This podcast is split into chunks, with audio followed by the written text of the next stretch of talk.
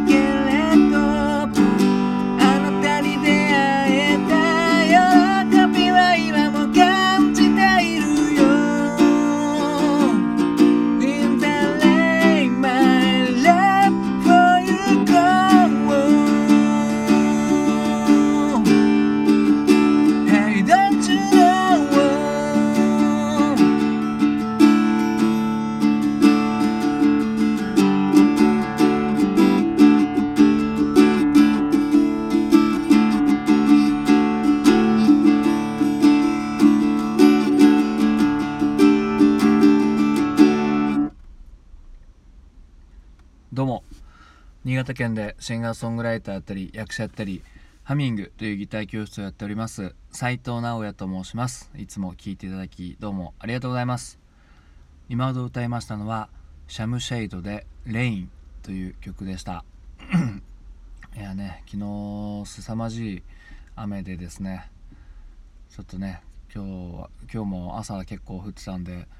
冠水のようなね話が僕の地元周辺ではちょっとまことしやかにささやかれてたんですけどもなんとかまあ今はもうむしろ晴れてる感じでねなかなかやっぱ怖いですね。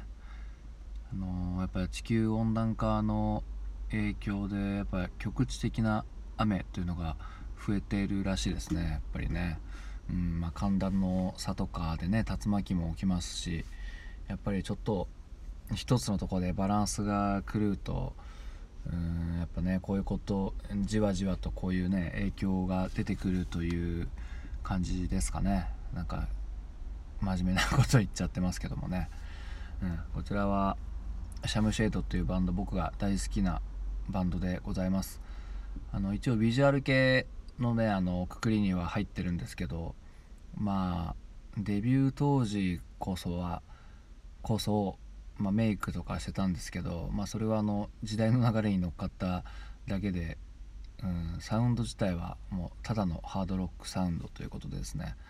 うん、でメロディーは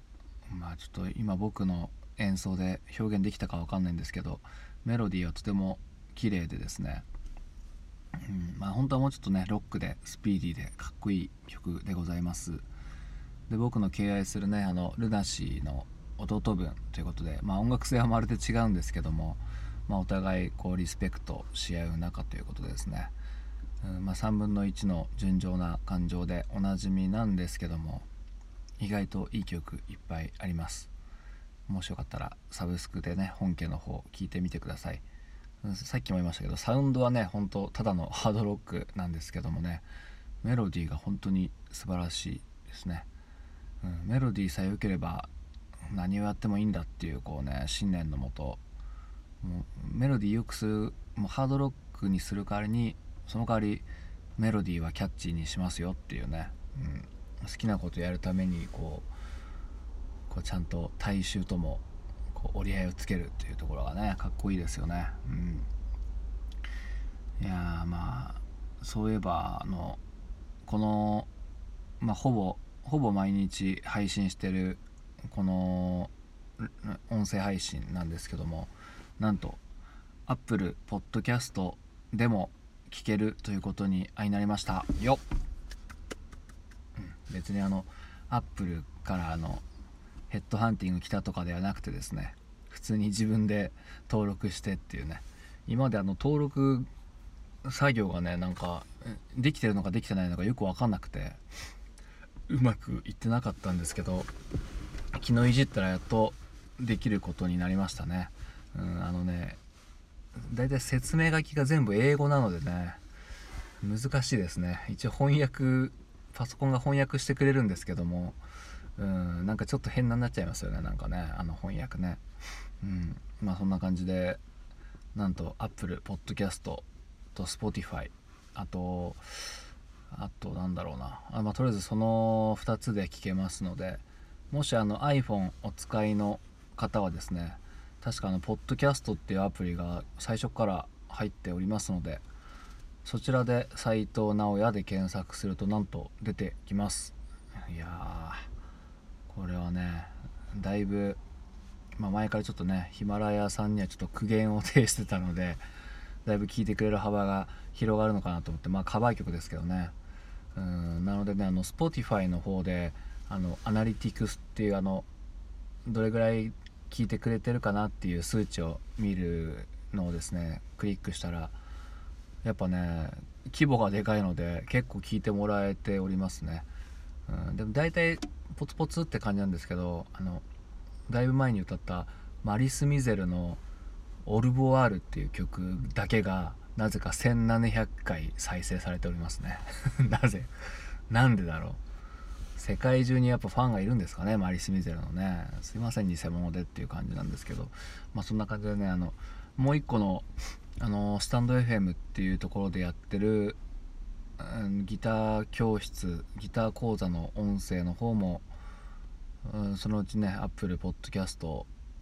か Spotify の方に上がるのでまあギターに興味なくてもですねもしよかったらそっちでも聞いてみてください、うん、なかなか